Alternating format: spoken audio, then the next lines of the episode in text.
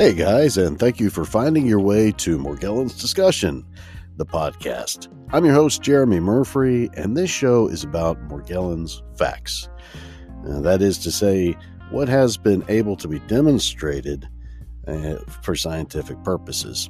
So, if you hear me saying something about Morgellons disease on this show, it's got to be coming from the scientific world. It has been published in a prestigious journal and the science, the experiments that went into producing that data are repeatable. So, if you're looking for factual information about the Morgellons disease condition, welcome to our show.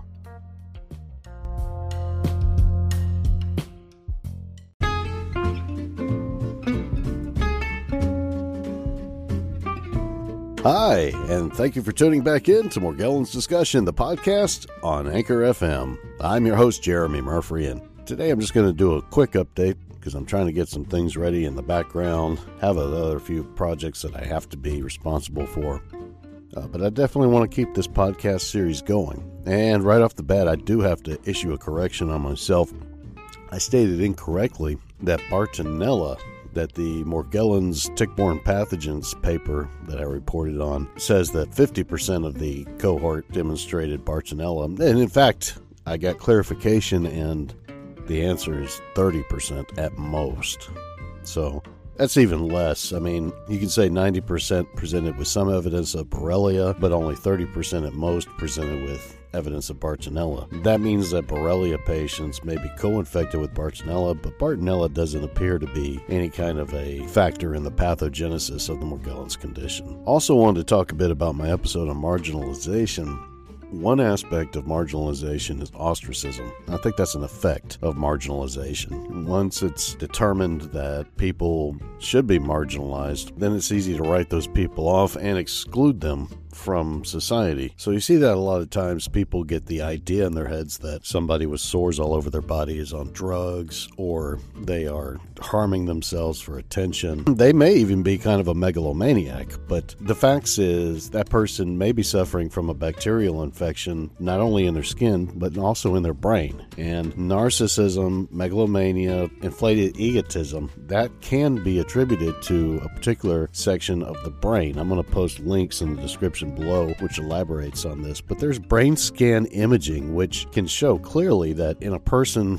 with NPD or narcissistic personality disorder, they have a different looking brain scan than people who don't have that affliction or don't have that condition which afflicts everybody around them. But because people have this ingrained impression, preconceived notion about what's going on with the patient, they're more likely to exclude them from social functions and opportunities. And you know, it's uh, people, especially with NPD, that exclusion isn't always necessarily because of a misconceived notion. It's also because of self preservation. Narcissists can be especially destructive to not only themselves but the people around them. When you break through that, get on the right antibiotics, get the germs out the brains, and then start functioning on all eight cylinders, then you become a lot more empathetic and wanting to understand the people around you. you know, that's another thing is about these desensitization drugs. Um, you know, like Tylenol making people lack empathy. I, I think that's wrong. Benzodiazepams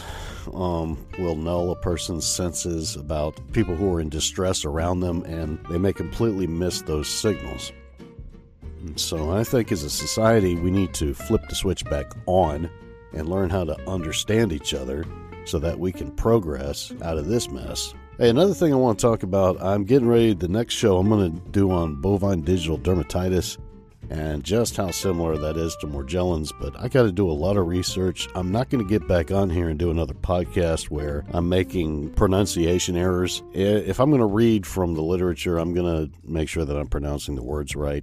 It's going to take me a little bit more time to get my episodes ready. I'm not going to be able to just bang them out like usual. I may do intermittent episodes in between the big ones, uh, just giving updates and answering questions. Definitely some of your questions. Feel free to do so. We have links to the Facebook page, to the Twitter page, to the YouTube page, to the web page on Anchor FM, on our who's host graciously hosting our podcast. So if you guys want to reach out and contact us, there's no lack of ways you can accomplish that we definitely want to be honorable in presenting factual information about Morgellons disease. Finally, I do want to take time to thank everybody for making time in their day to listen to the show. If there's anything we can do to help you in your journey to understand the Morgellons condition, please don't hesitate to reach out and we'll do what we can to facilitate getting that information to you. All right, I hope you guys have a great week and we will see you soon.